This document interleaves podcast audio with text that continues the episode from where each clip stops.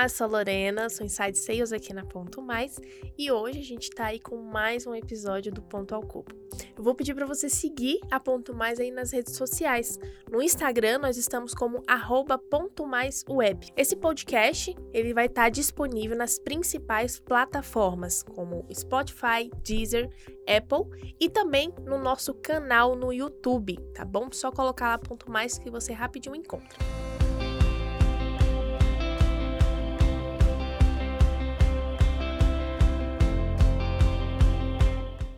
Olá, pessoal. Eu sou a Lorena, sou Inside Sales aqui na Ponto Mais e hoje estamos iniciando mais um Ponto ao Cubo, hoje com dois convidados especiais. Né? Mas antes disso, vou fazer a minha audiodescrição. Eu sou uma mulher preta, de cabelo cacheado, né, que tem, vem aqui com dois convidados muito especiais, né, o Eder, que é Inside Sales aqui na Ponto, e o João, que é jornalista na APP Sindicato. Olá, pessoal, tudo bem? Eu sou o Eder, é, sou Inside Sales aqui na Ponto Mais e minha audiodescrição aqui, eu sou uma pessoa preta, é, estou de brincos, cabelo bem baixinho, uma camisa colorida aqui com as cores vermelhas, é, verde e azul. Olá, gente. É, meu nome é João Paulo, sou jornalista, trabalho no PP Sindicato, como a Lorena já me apresentou. Sou um homem preto, é, tô com cabelo crespo, né? Uso cabelo crespo e uso uma camiseta com as cores do panafricanismo, né? Que é uma corrente política. Muito obrigada, pessoal. Uh, então vamos lá, né? Vamos ao que interessa, que é o nosso bate-papo, a nossa conversa. E hoje a gente vai trazer essa temática aí voltada a pessoas pretas, né, no mercado de trabalho. Então, quando a gente traz né, é, esse tipo de discussão de pessoas pretas dentro do âmbito profissional, né, é, é, inevitável que dentro da consciência negra, né, quando chega ali o mês da consciência negra, a gente aborde essa temática. Né? Então, hoje o mercado de trabalho, é, a gente sabe das dificuldades que tem sido, que são ali em relação a, a pessoa preta no, na questão de colocação e tudo mais. Então, eu queria, né, primeiramente, que é, vocês comentassem com a gente um pouquinho aí a respeito do desemprego, né, relacionado a pessoas pretas, né, principalmente aí nesse último trimestre, né, de 2022, que tem sido um impacto gigantesco. É, acho que para a gente começar a compreender também, não só o desemprego, mas é, essa relação das pessoas pretas e do trabalho, a gente tem que fazer um resgate histórico e sociológico também, né? É impossível a gente entender hoje a nossa sociedade sem fazer esse recorde. Então, é, a gente precisa lembrar, o Brasil foi um dos últimos países a abolir a escravidão e a, não foi aquela abolição, né, que a gente às vezes aprende na escola, opa, felicidade, é festa. Não, é muito pelo contrário, porque a partir do momento que a Lei Áurea foi assinada, é, as pessoas negras elas começaram a ser marginalizadas, né? Então, é, além de você é, ter o, empregos negados, né? Porque é, optaram, já que eu, eu, não posso mais te escravizar, então eu também não vou te dar um emprego, né? Por mim que você morra de fome, basicamente foi isso. Então, a população negra foi jogada para as periferias, né? Que é assim que se formaram as grandes periferias brasileiras, né? E Aí a gente tem que abordar o aspecto sociológico também, né?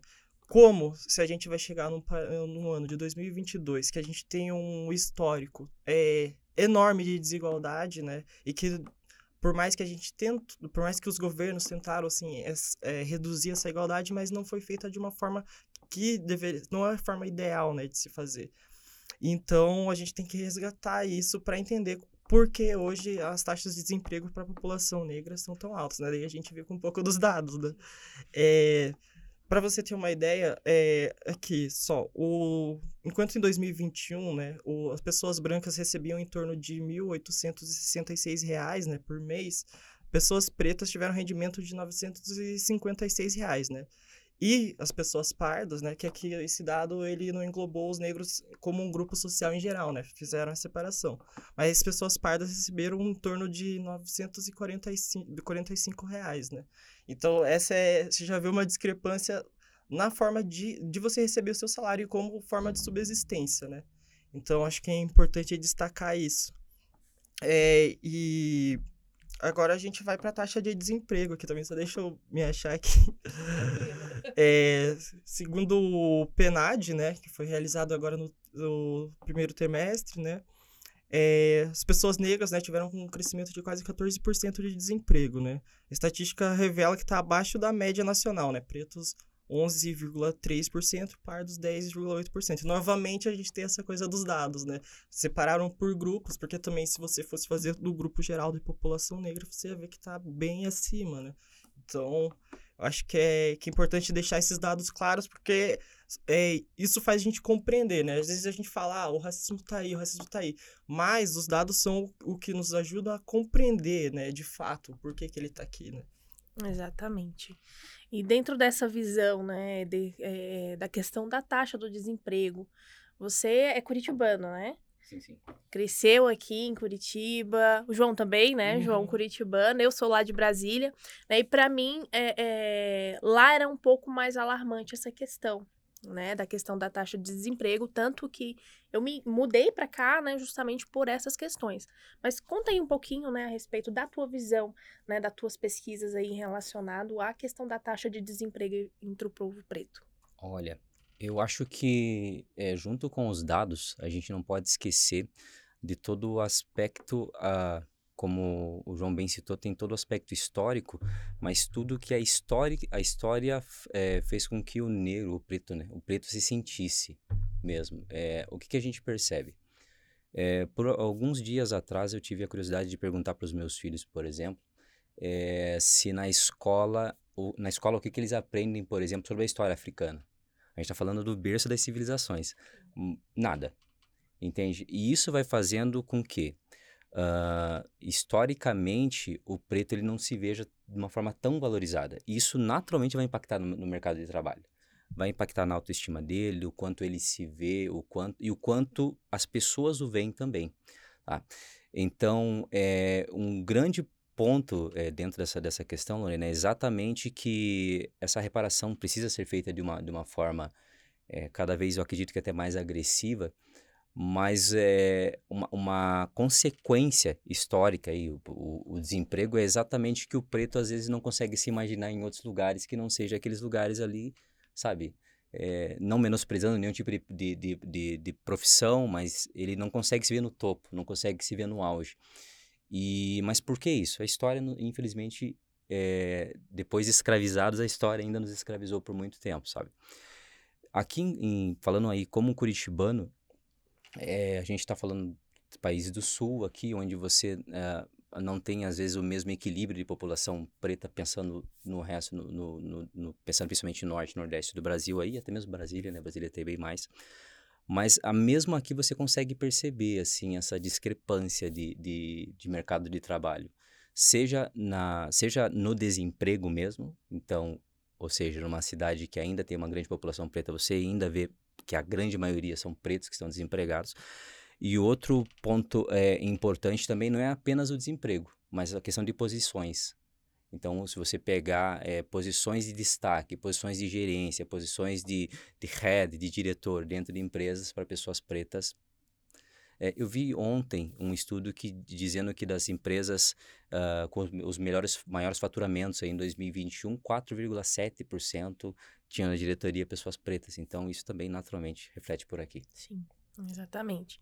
E quando a gente fala a respeito aí dessa questão do desemprego, eu acho que fica muito mais alarmante, né, falando como mulher, quando nos referimos à mulher preta, mais né? Um Exatamente, mais um recorte. Então você vê que dentro uh, da própria discussão, da própria é, é, temática, a gente consegue encontrar várias, vários recortes, né?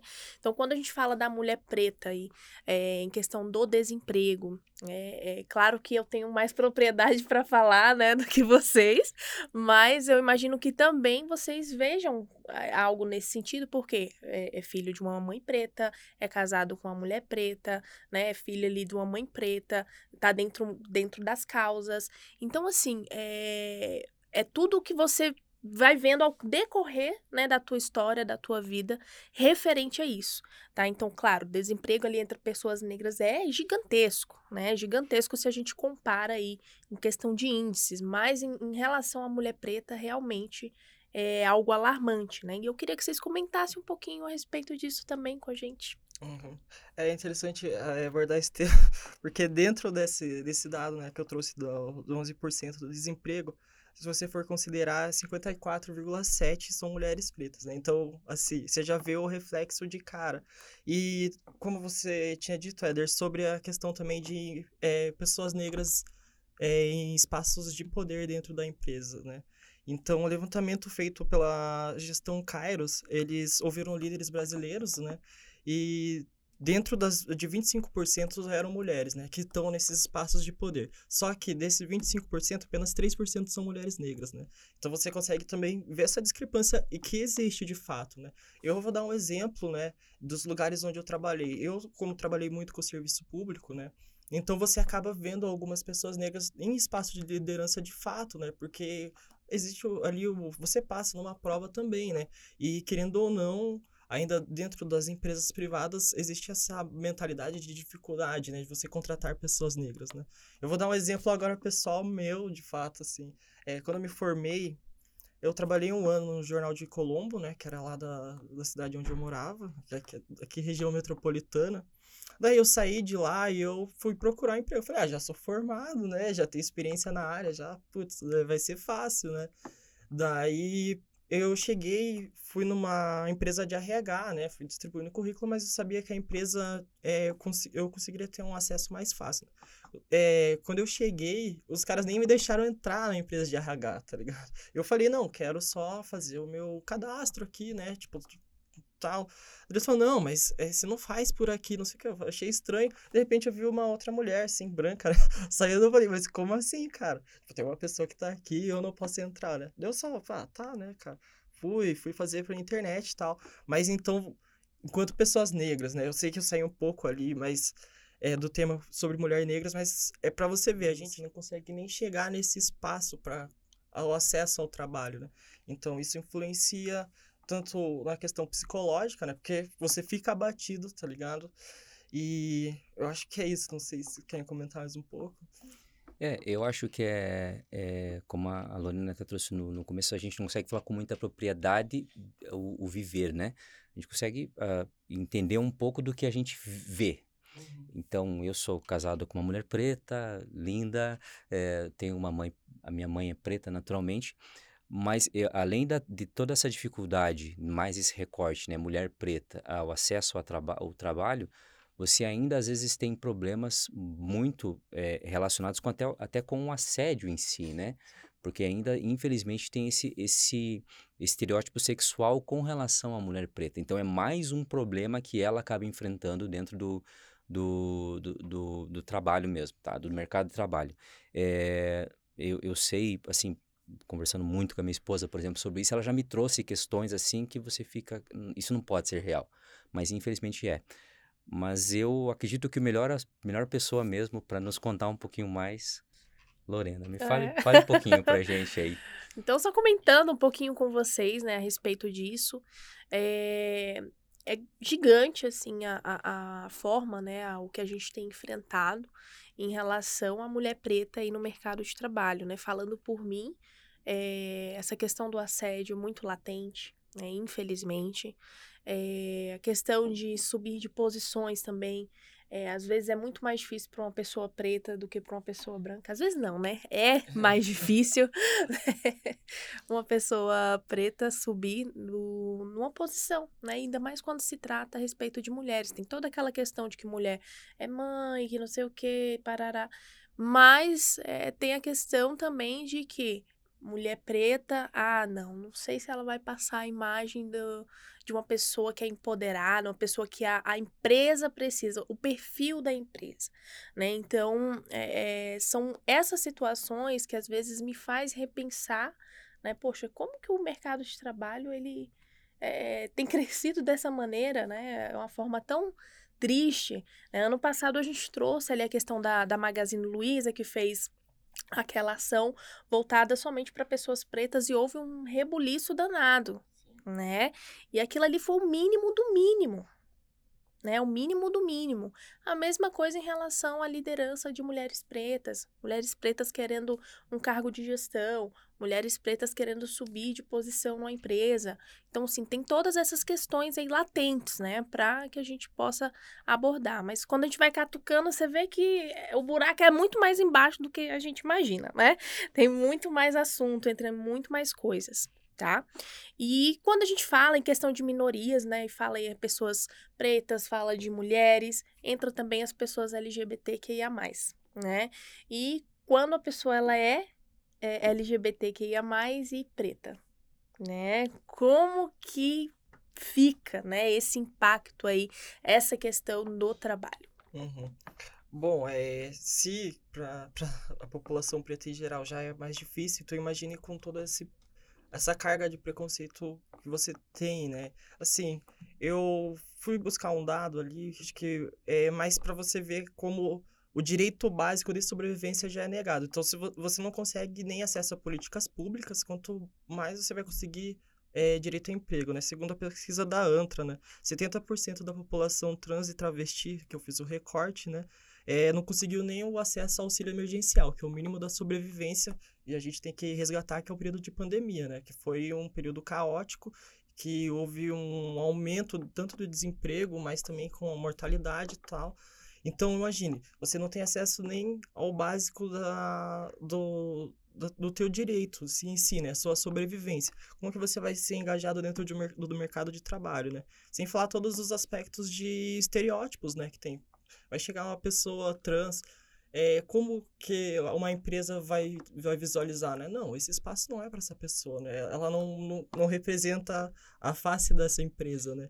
Então, esse aspecto acho que é o mais cruel e que também força né, as, a população LGBTIA+, né, a ir pro, pro mercado é, sobre, subempregos de fato, ou às vezes nem o subemprego você tem acesso, né? Tipo, é, é isso a realidade. É, e eu acho que até um, um ponto importante sobre isso é, é o quanto algo tão pessoal, ou seja, é, é muito pessoal, gente. A gente está falando da, da, da, da, sexualidade da pessoa. É, interfere em algo que não deveria fazer o menor sentido, que é o mercado de trabalho. Não é, é a, minha, a minha identidade sexual, não é a questão de ser de ser trans, de ser. Enfim, não, não, nada disso interfere na minha qualidade enquanto profissional. Mas mesmo assim, a gente é, ainda existe essa, essa resistência tão séria no mercado de trabalho de, novamente, eu coloco um estereótipo. É preto ou é preta, é gay ou é lésbica ou é trans. Não, não, não pode servir para minha empresa peraí, mas o meu potencial ou o potencial da, da, daquela pessoa enquanto simplesmente profissional. Então, novamente, algo tão pessoal está interferindo num loca, no local, lugar que não deveria interferir de forma nenhuma, que é o mercado de trabalho. Exatamente, exatamente isso. Então, por isso tem a questão ali é, das empresas se comprometerem né, com a questão da inclusão, isso é muito importante, tá? É, a representatividade ela é muito importante, né? As pessoas acham que é mimimi, mas não é. Ela é muito importante, né? Quantas vezes é, é, eu fui liderada por mulheres, inclusive nós somos, né, liderados aí por mulheres, e eu hoje me sinto muito mais confiante, né? Me sinto muito mais confiante porque é, é, isso traz empoderamento, né? Isso traz a representatividade, né? O que a gente quer. Então, ter políticas né, educacionais, políticas sociais que permitam que isso avance é muito importante, né? É muito importante, tá? É, é interessante falar do, do aspecto da representatividade porque dentro do, daquelas que eu falei, que é história e entender a, como a sociedade foi estruturada, né?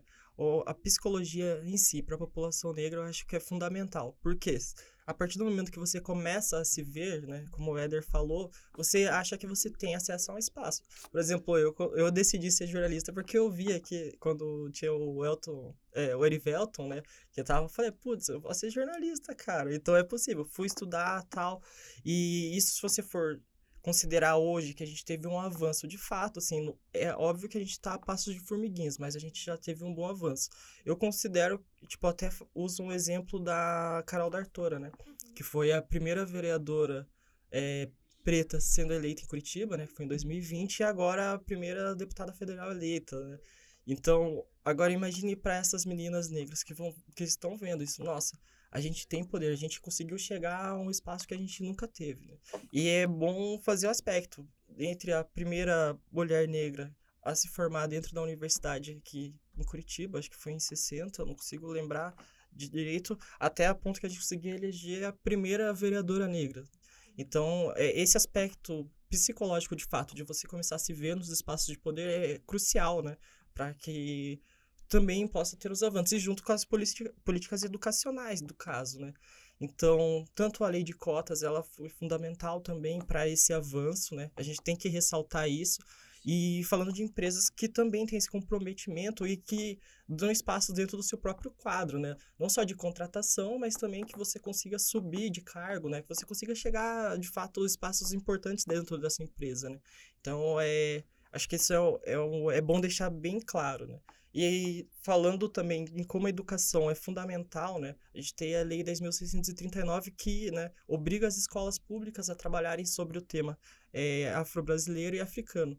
Então, a partir do momento que a gente tem uma lei que você consegue estudar dentro das escolas, isso já é um passo enorme para você se reconhecer e você também ser valorizado. Você estuda sobre a tua própria cultura, né? Até porque a nossa cultura foi apagada. Esse é um dos traços mais cruéis do racismo, né? Então a gente tem a chance de resgatar isso e isso é fundamental para a gente se empoderar é, e também ir galgando espaços para quem sabe a gente no futuro ser um, um, alguém que representa lá para o menininho pretinho que tudo que ele quer é, não vê só a, a pessoa preta na capa do jornal como alguém que morreu, alguém que foi preso, mas você quer se ver em alguém com espaço de poder. Você está vendo em alguém em espaço de poder, né?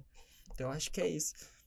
Legal, eu achei muito bacana a sua fala, é, João, e puxando o gancho de dois pontos que você trouxe aí, a, e também a Lorena falou, sobre a questão da representatividade. Gente, é impressionante o quanto isso, isso influencia. Eu, eu lia, terminei de ler há poucos dias a biografia da Viola Davis. E poucas pessoas sabem, na realidade, mas o que fez a, a Viola, por exemplo, chegar uma superstar que é, eu, os filmes... É, bom, é uma pessoa fantástica, uma atriz fantástica, mas eu vi na, na, biografia dela que o que fez ela pensar e que existia uma realidade diferente da dela, que era de extrema pobreza, foi ver pela primeira vez uma atriz, uma atriz preta na TV, gente. Então, e olha onde ela chegou hoje, olha onde nós estamos chegando e tem essa questão de nós vimos alguém, alguém nos inspirou de alguma forma, tá? E também a gente não pode deixar de citar até a questão da lei de cotas, é, passos de formiga, mas hoje, se nós conseguimos um pouco mais de espaço, como está aqui falando, por exemplo, é, ter, conquistamos um, um, um pouco desse espaço, é porque lá em 2012 quando foi, foi, é, quando foi iniciada a, a, lei de cotas, realmente, 2012, as faculdades elas tinham que se ajustar até 2016, mas, gente, olha como isso ainda é demorado. Mesmo com uma lei instituída em 2012, foi em 2018 a primeira vez que mais do que 50% dos alunos foram pretos ou pardos. Foram necessários mais seis anos de uma lei instituída para que conseguisse uh, dar alguns passos a mais ali. Hoje, aos poucos, a gente está colhendo esse, colhendo esse fruto. Então, é, o que eu acho muito legal dentro de todo esse contexto e essas ações afirmativas, e precisa continuar acontecendo, é porque daqui a algum tempo a gente vai poder olhar para trás e vai, e vai ver realmente: olha, fez diferença. Os meus filhos estão vivendo num mundo diferente, é, a realidade é outra, as pessoas os veem hoje é, diferentes, mas iguais, entende? Diferentes no sentido de, de, de uma, uma, outra cultura, uma outra forma de viver, uma outra educação, mas iguais, porque no fundo é o que a gente quer, é, é, é a igualdade, né? Exatamente, exatamente isso. Pessoal, muito obrigada tá, pelo tempo de vocês, pelo nosso papo, que com certeza é algo que é muito construtivo, né, a ser compartilhado. Tenho certeza que o pessoal que vai nos ver vai adorar, né? Então, obrigada mais uma vez, tá bom? E é isso, gente. Muito obrigada. Encerramos aqui o nosso Ponto ao Cubo. Pra gente, obrigado. Valeu, gente. Tchau.